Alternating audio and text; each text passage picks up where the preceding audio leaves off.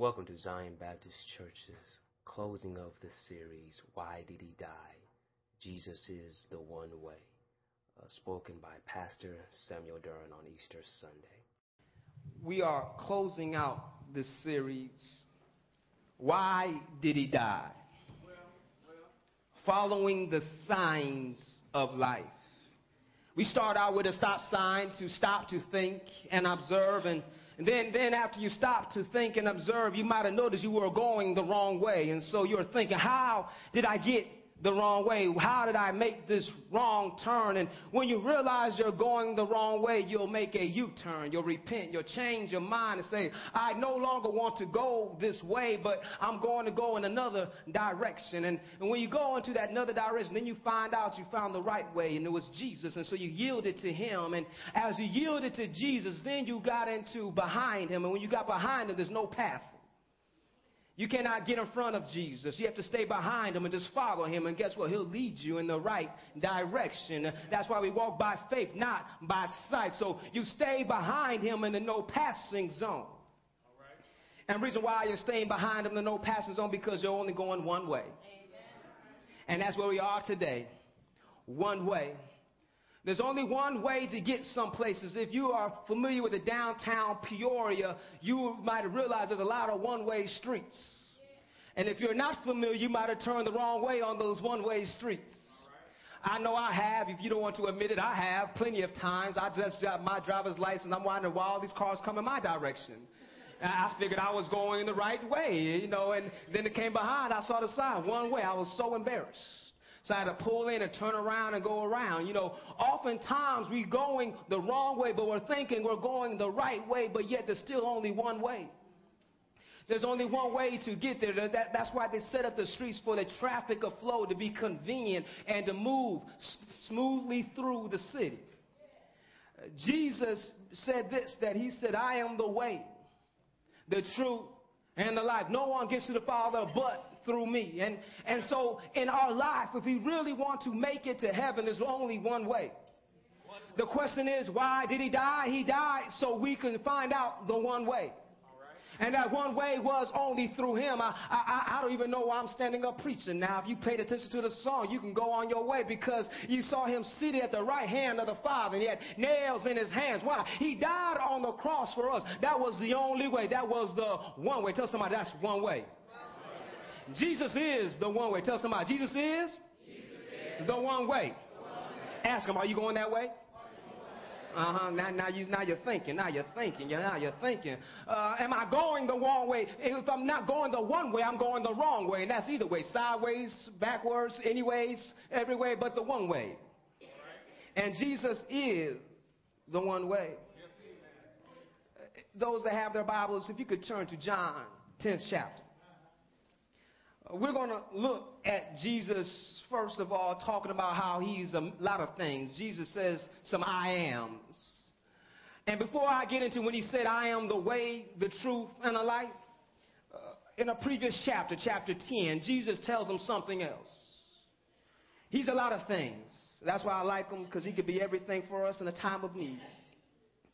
Jesus says in verse 7, chapter 10 of the Gospel of John, verse 7, he says, Then said Jesus unto them, Verily, verily, I say unto you, I am the door of the sheep. And that ever came before me are thieves and robbers, but the sheep did not hear them.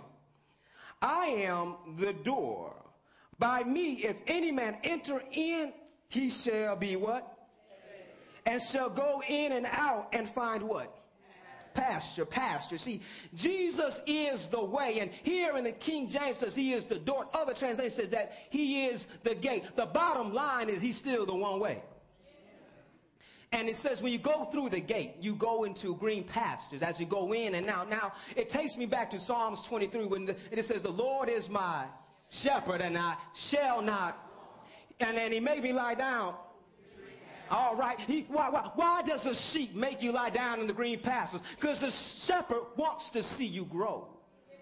He wants to provide for you in your life. But now let's think about it. Am I going the one way, the right way? Because oftentimes people may get around you and tell you what you should do with your life. All right. You can just turn on to any TV show and they'll influence you some way, somehow. They'll tell you that you want to get McDonald's. They'll tell you, you're hungry right now, and the McDonald's fries is the best ones to get. Or you can be, the dollar heirs, right? You know how you could save $1 by getting anything off the McDonald's menu. Or you might see how you want to lose weight, so they got all kind of things for you to lose weight. You have this diet, the South Beach diet, any diet, whatever diet. They make up any kind of diet, and it still doesn't work, but they're getting rich off of you and making you feel less about yourself. But yet Jesus is not trying to make you feel less about yourself.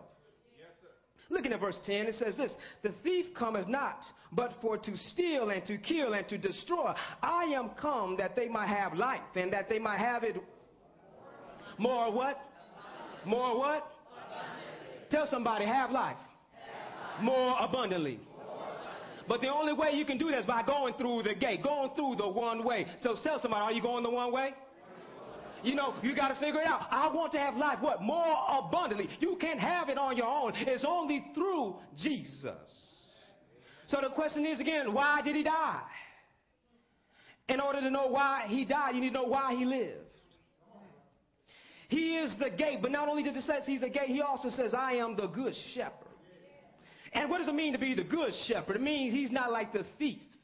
The thief only comes to rob and to destroy. There's some thieves in our lives who don't care if you prosper, who don't care if you live, who don't care if you gain. They would rather see you fail than rather see you to succeed. And when you do fail, they're the ones shouting and telling everybody about your business. Has it happened to anybody here? That when something went wrong in your life and you only thought a few people know, but those few people told everybody they knew because they was happy to see you fail. And then you found out that they were no longer your friends. And you found out what the definition of a friend is, that a friend is there through thick and thin. A friend wants to see you have life more abundantly. A friend wants to see you in green pastures, but a thief and a robber just wants to destroy. I wish I had some help this morning. I got some help. All right now. See, I know I've been there myself, that I thought going my way and hanging out with this crew and these people that I was living the life I should, but really I was living the life I should not. Because I was being blinded with my own sinful nature. How the saying goes, the grass is greener on the other side. And I could say that about my yard because oftentimes I don't take care of my yard. So yeah, the grass is green on the other side. But if I want my grass green, I got to what? Take care of my yard. See, oftentimes we want success, but we're not willing to work for it. We just want somebody to give it to us, but we're going to let it die and let it rot because we're not even taking care of what we do have. You see here, Jesus says, I want you to have life and have it more abundantly. See, Jesus is saying, come to me. I remember he said this, all thee that are heavy burdened, come and sit under my teacher, for my yoke is easy and my burden is light, and come and find rest for your soul. See, Jesus is concerned about your well-being. But yet there's people out there who are not concerned whether you live or whether you die. They're only concerned if you can give them something. That's the thief. And then Jesus says, I am not like the hireling. The hireling runs at the first sight of trouble. The hireling's only there to get paid. The hireling's there only for a job. But yet, Jesus says, I am the good shepherd. Yeah. And the good shepherd is willing to lay his life down. Look here. Verse 14, I am the good shepherd, and I know my sheep and what? And know of mine. And as the Father knoweth me, even so know I the Father. And I lay down my life for the what? And the other sheep. So I'm a pause right there. Jesus came for the Jews, and the Jews were God's chosen people. Sorry, Jews are God's chosen people, but they did not accept Christ. But yet Jesus didn't stop there. He also says this, that I'm also here for the other sheep. Verse 16, and the other sheep I have, which are not of this fold, them also I must what? Bring, and they shall hear my voice, and there shall be one fold and one shepherd. See, this is how you know the good shepherd, that the good shepherd knows you and you know the good shepherd. And the only way to know the good shepherd is that you got to take time to know him. We sing songs, Jesus walks with me and he talks with me and he calls me his own. But I need to ask you, do you walk with him and do you talk with him and do you call him your own? You see, there's a flip-flop there. It's a relationship. Jesus says, I know you and I call you by name, but the only time we call out his name is when we're in trouble. You see it even in movies, right? They get to ask and they say Jesus Christ. But they're not calling on the name above all names. They're cursing. They're swearing. They don't realize that Jesus means Jehovah saves. You see, when we don't know Jesus, we don't know the power and the potential that we have in him. Because when we're in him, we are blessed. As we go in, as we go out. Did it not say that you go in out the gate and come out the gate into green pastures, meaning that your grass will always be green? Isn't that a good thing? Don't you feel good when you look out the window, you see green pastures? I know I feel excited. Maybe it was just me that when the snow melted away and I saw green grass, I was like, wow. Thank you, Jesus, for spring, because I can't stand the snow. I like it for a little while, but after a week, I'm ready for it to go. And I'm ready for green grass. You see, we need to realize this, that green means life. Means vitality and it's bringing forth fruit. God wants to bring forth fruit in our lives, and the only way is by feeding us. That's why when Jesus taught his disciples, he said, give me this day my daily bread. You see, the pastor's going to feed you and take you to green pastures. But yet the thief just comes to kill and destroy. The hireling does not care about you. The hireling wants to see you fall. But then again, I want you to remember this, the good shepherd knows your name. There's a song, I believe the choir sings sometimes, say, he knows my name. Yeah. How does it feel when you go to a place and they know your name? Does it feel good? Remember the TV show Cheers? Some of y'all remember the Cheers? That, a place where everybody knows your name, right? So you walk in, they go, Norm. They say the name. And whenever I come to my parents' house, and if my dad is by the door, when I walk in, he yells out, Sam. And it just puts a smile on my face that I've been, he announces my arrival. I'm just feeling great. He knows my name. I'm still his son. That's another story where he doesn't call my name. But, knowing someone, somebody knows your name. They love you and they surround you. See, Jesus never forgets your name. He always remembers you because on the cross, remember, if y'all are here on Good Friday, remember, Jesus says, Father, forgive them, for they know not what they do. And then there was a thief there, and he said, remember me and kingdom. But Jesus says, this day you'll be with me in paradise. See, God never forgets. But when things get good in our lives, we forget how we got there. When things, are so easy, we can just turn to the left, to the right. We don't have to work to get money or work to have food, or we always have gas in our car. But when times are rough, then we're looking for Jesus. But see, just looking for Jesus' time of help does not really mean anything. You have a close relationship with him. Jesus wants you to daily carry your cross and follow him. Jesus says, follow me. Follow me. If you're not willing to follow me, you're not worthy to be my disciple. I want you to understand, when you know the shepherd, you know the shepherd's way.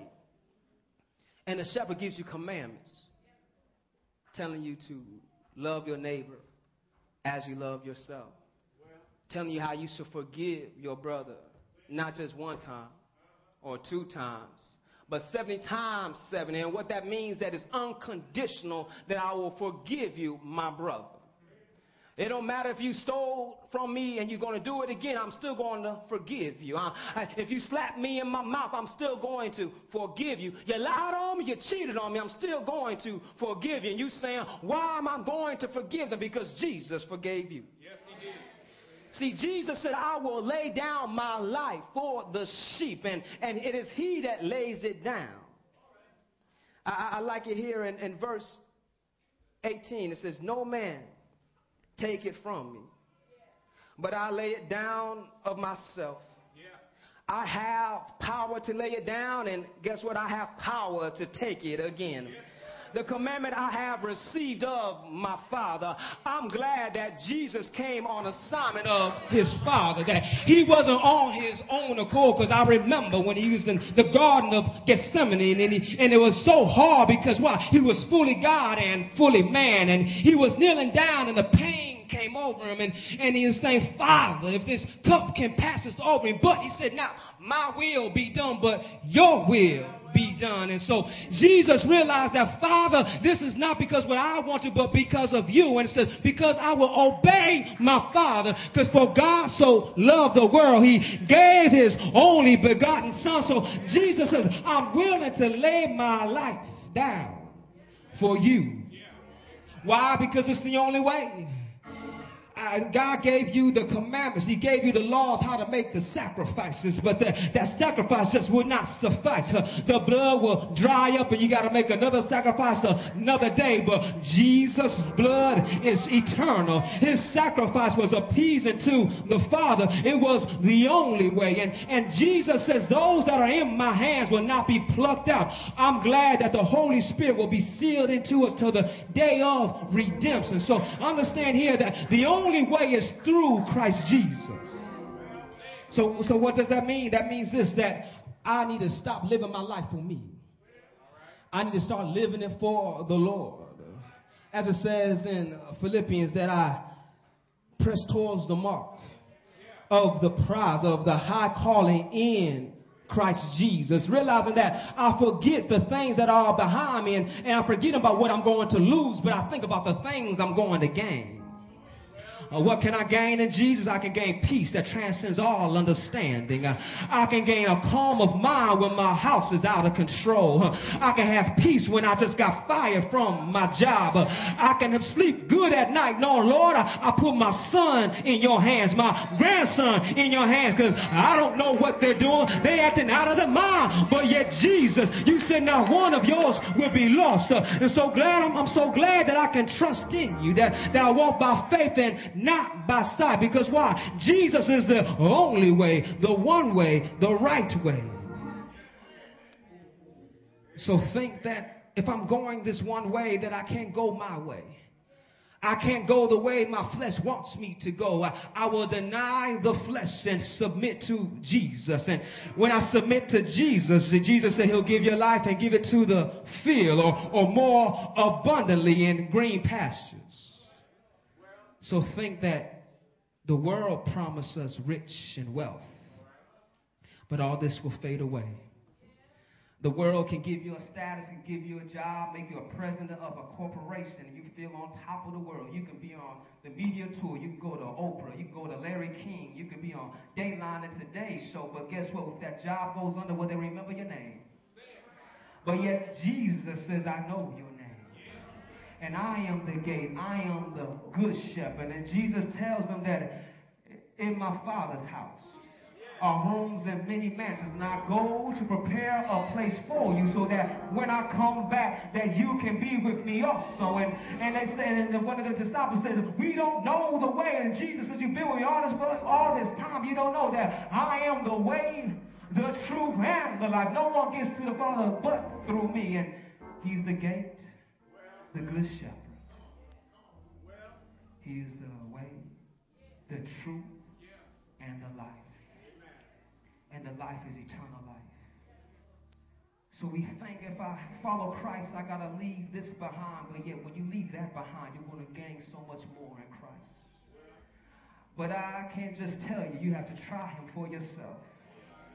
Taste and see how good he is. Because when you've been washed by the blood and been redeemed, you realize that your life has changed. You no longer walk the same. You no longer talk the same. You no longer do the same things, but you do new things in Christ Jesus.